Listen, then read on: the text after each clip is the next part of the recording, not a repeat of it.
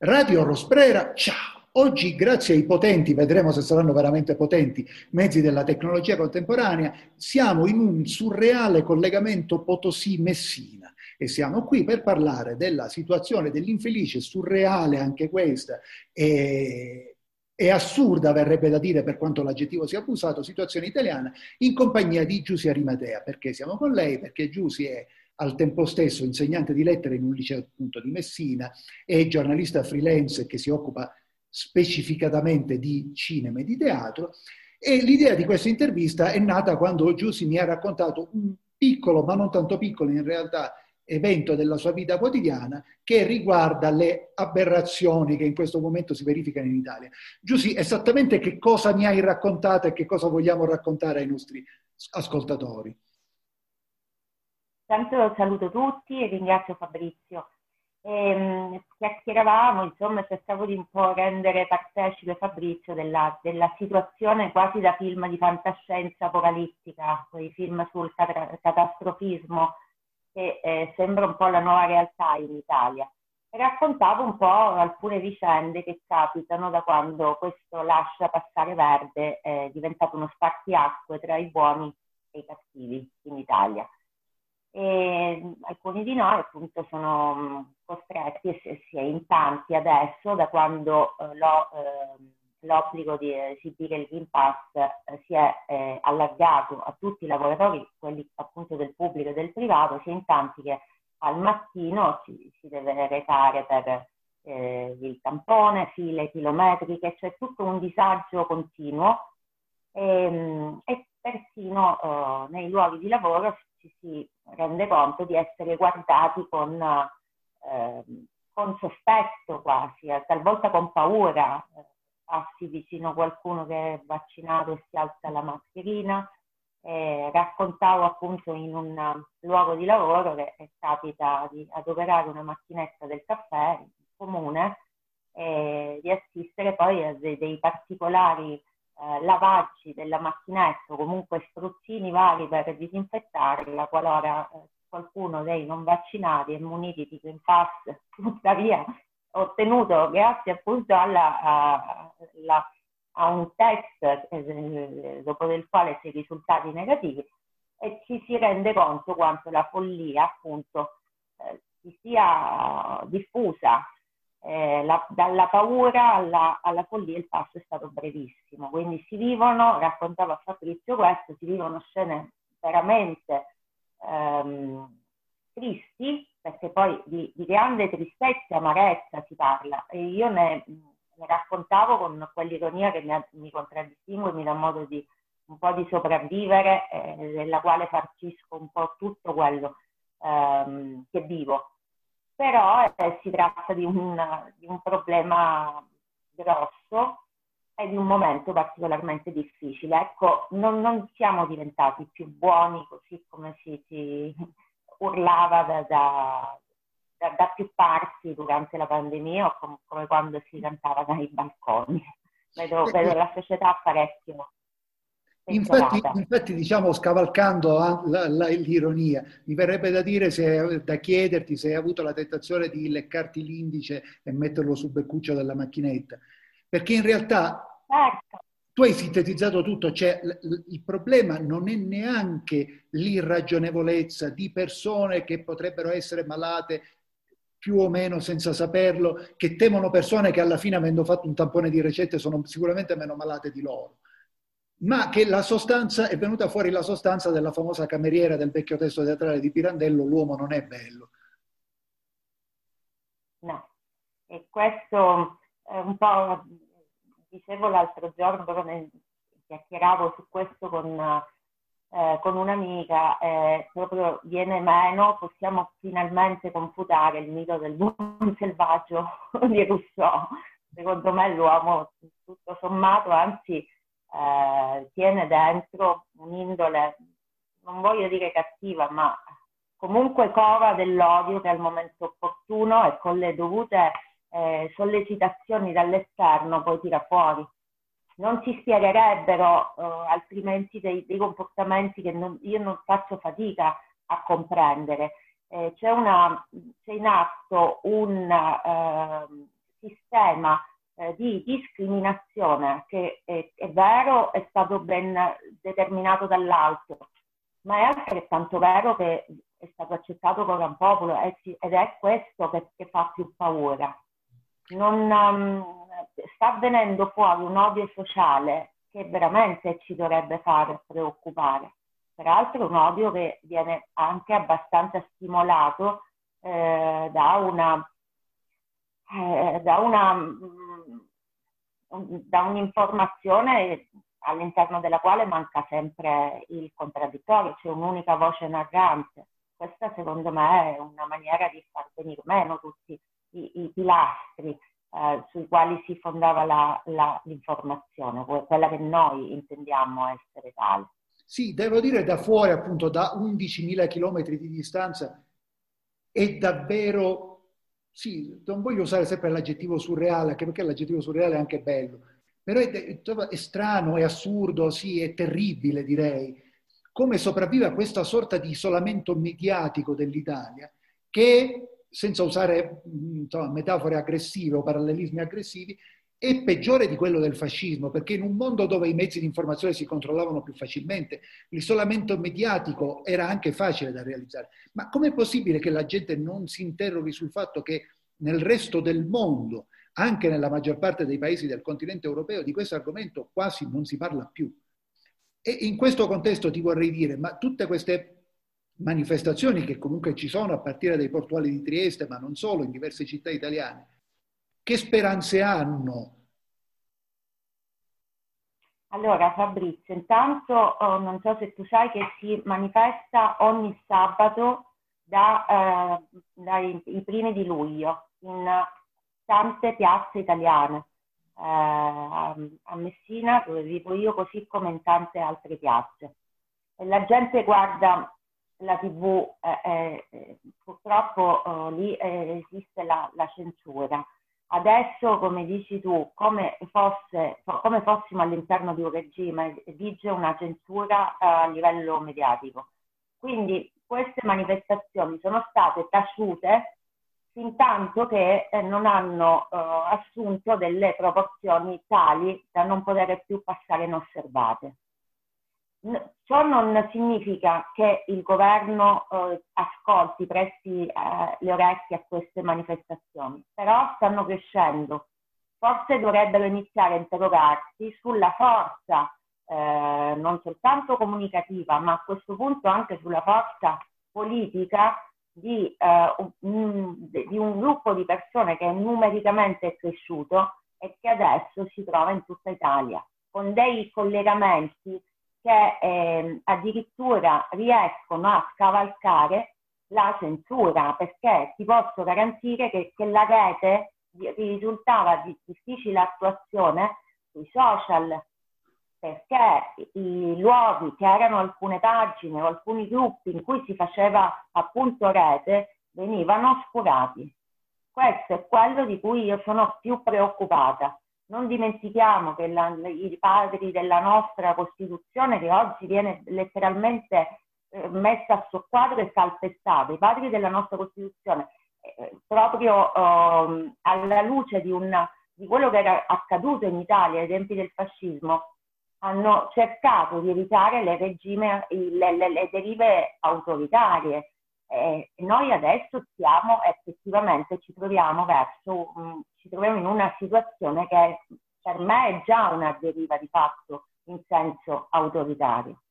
Non fosse altro che per un Green Pass che addirittura preclude la possibilità, qualora non ci si allinei in un modo o nell'altro, addirittura di lavorare. Il lavoro, non dimentichiamo, che è uno dei nostri diritti.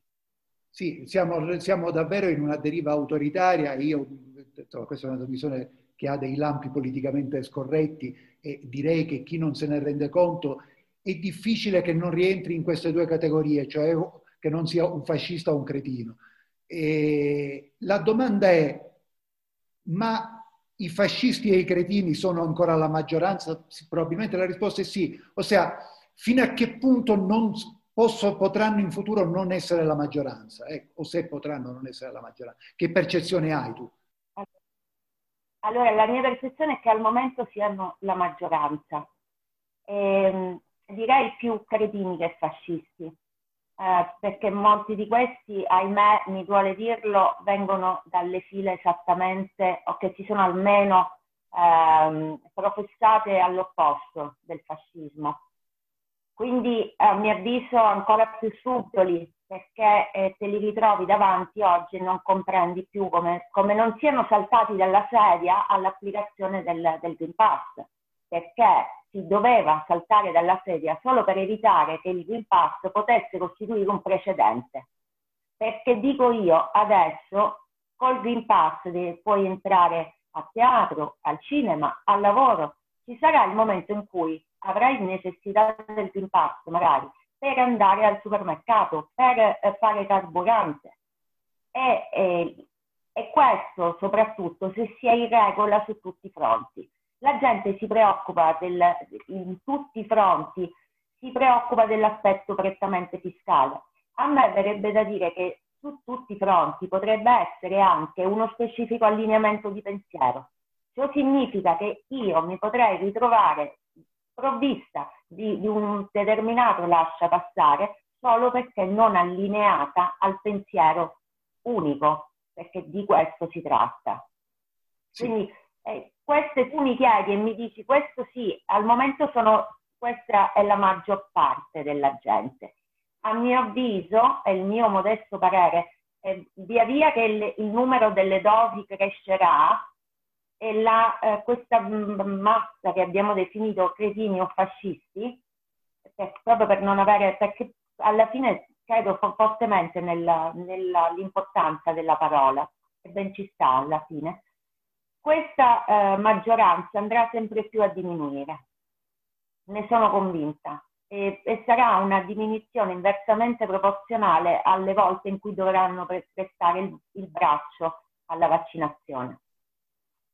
Tu pensi che queste manifestazioni potrebbero, e lo dico senza demonizzarlo perché anche questo in questa trasmissione l'abbiamo detto più volte, la violenza nella storia non è un tabù, benché nessuno di noi sia violento, insomma poi in questo momento vede, cioè, si vede alle tue spalle un mondo interiore molto variegato che non va certamente verso la violenza, e, eppure pensi che possa essere una soluzione senza ripescare e paragoni che tra l'altro potrebbero anche risultare equivoci, alla fine la rivoluzione russa cominciò dai portuali. Allora, fino a qualche giorno fa ti avrei detto no, quella, quella è l'estrema razio, La, lì, lì non, non, si deve arrivare. Però è pur vero che mi aspettavo che il governo prestasse quantomeno un orecchio, desse voce alle, um, ai portuali così come a tutti coloro i quali continuano a manifestare. Il governo è sordo e c'è una deriva autoritaria, credo che ahimè con qualunque mezzo si debba tentare di arginarla. Non, non, non c'è più il tempo di discutere perché si è andati troppo oltre. Fabrizio, fino a, qualche, fino a un anno fa quando si iniziò a parlare di vaccini, noi ci saremmo mai aspettati una, una situazione di questo tipo?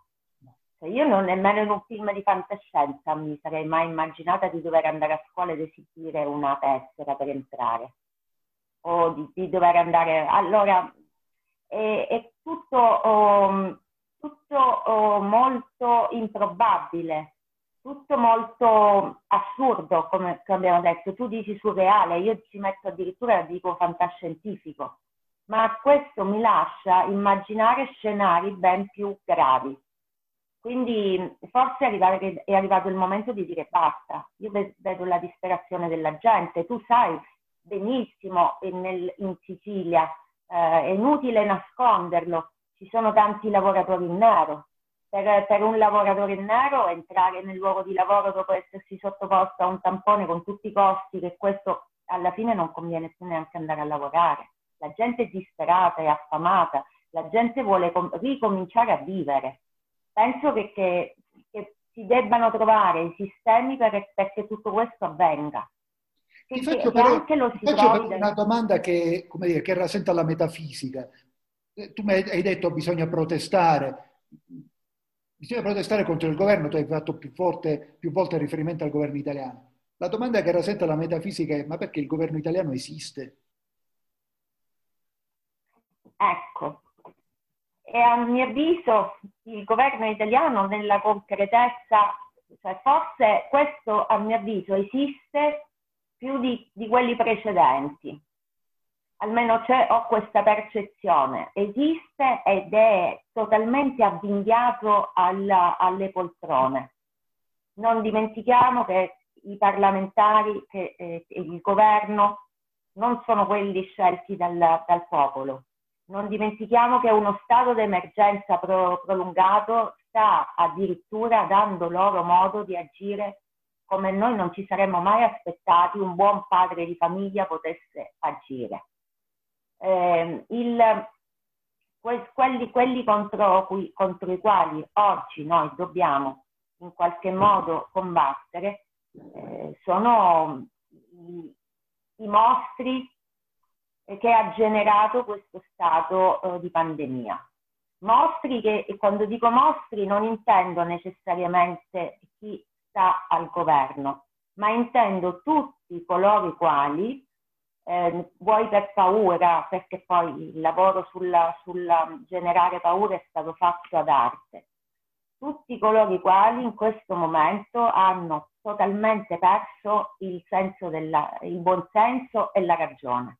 Ti faccio un esempio, mh, mm, proprio mi è capitato qualche giorno fa, questo sarà altrettanto divertente come quello della macchinetta del caffè.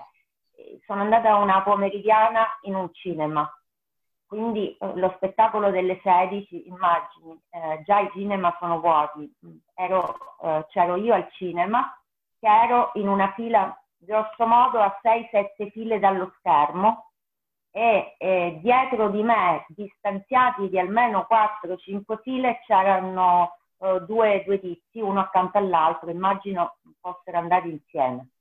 Quindi io avevo davanti a me 4, 5, 6 file, non ricordo quante, di poltrone vuote e lo schermo.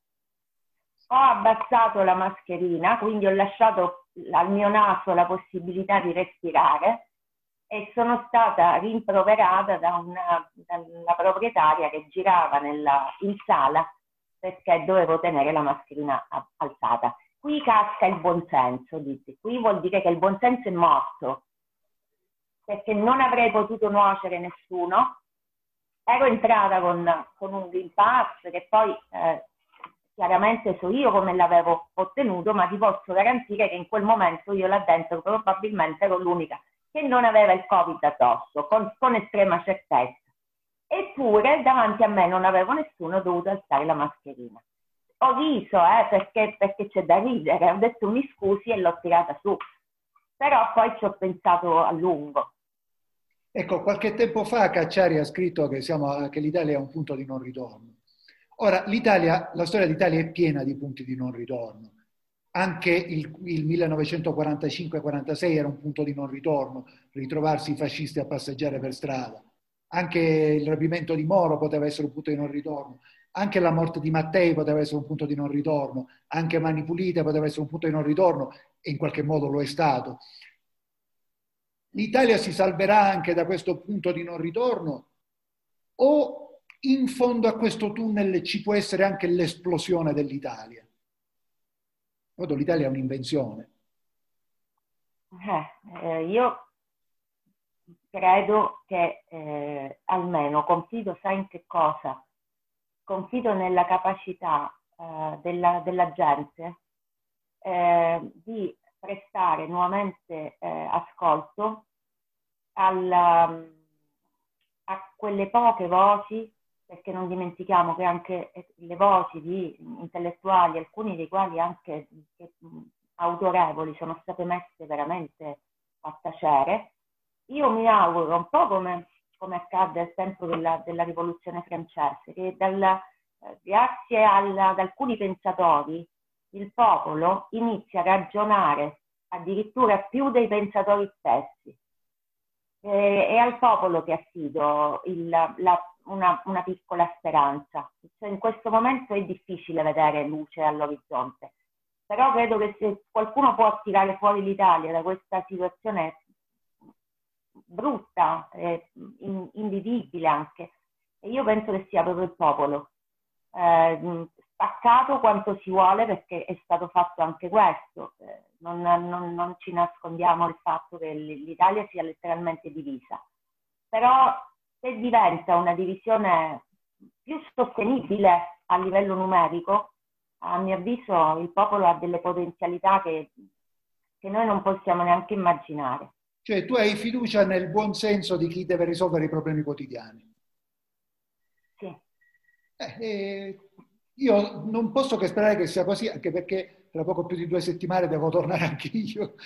Quindi, senti, ti faccio invece a questo punto una domanda personale, anche se all'inizio un po' ne abbiamo parlato.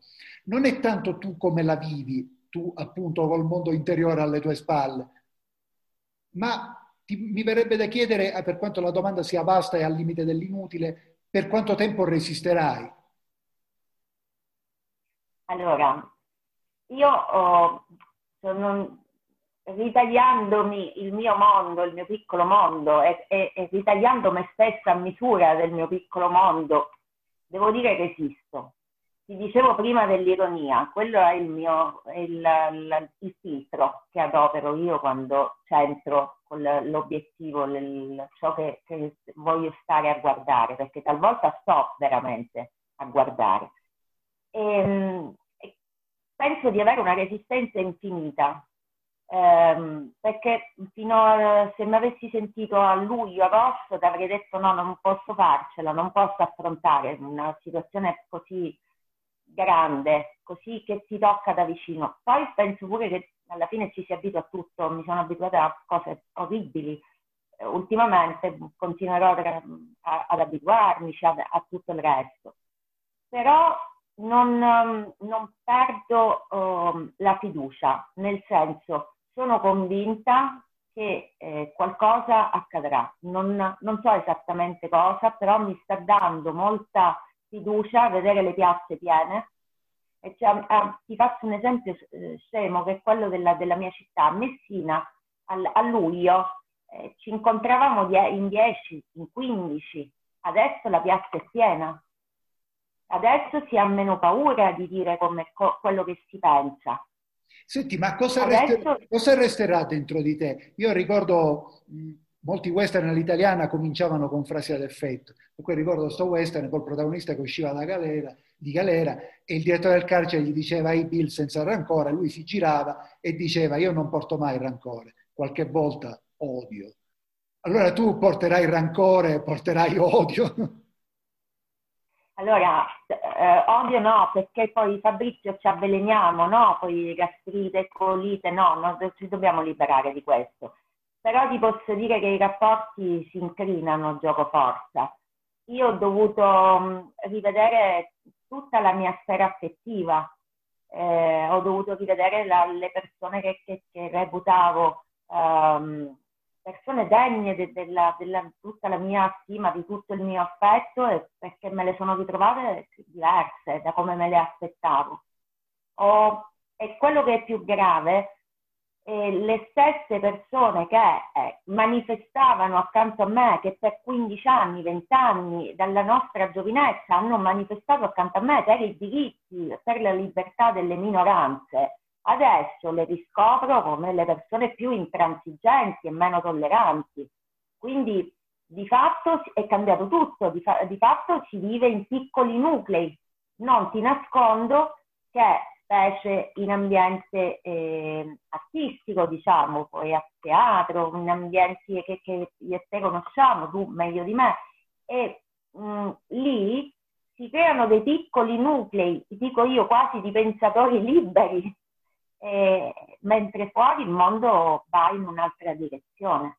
Io mi, mi cibo di, di questi nuclei di pensatori liberi, altrimenti si affoga però eh, non, non, mi dimentico, non odio, non porto un rancore, ma non dimentico eh, le, le, le, cose che ho, che ho, letto, che ho sentito e che sono state pronunciate da persone care alle quali io volevo, oh, probabilmente voglio, lo dico ancora bene. Ecco, e allora visto che abbiamo aperto con il teatro e chiudiamo con il teatro, insomma, con gli ambienti di cui ho parlato, vorrei, vorrei citare, io mi ricordo da piccolo, queste visite di Turiferro, che imitava Pertini.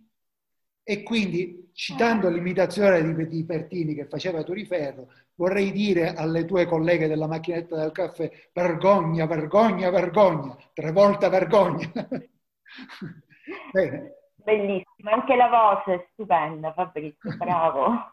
È un bel ricordo questo. Eh, sì. Diciamo, diciamo che anche Pertini aveva tutto sommato i suoi difetti, però in quel mondo diciamo un governo, un pseudo, uno pseudo governo Draghi probabilmente non sarebbe mai esistito. Però volta pagina Fabrizio, per essere arrivati a questo io dico anche oltre che vergogna, vergogna, vergogna, dico anche poverine, poverine, poverine, ma pensa come si vive con una paura simile. Mischine, mischine in siciliano, eh. ma anche in italiano. Va bene, io ringrazio Giusia Rimatea per questa ricca, spaccettata e anche coraggiosa conversazione e saluto gli ascoltatori, grazie Giusi. Grazie a te e a tutti voi, un caro saluto a tutti. Radio Rosprera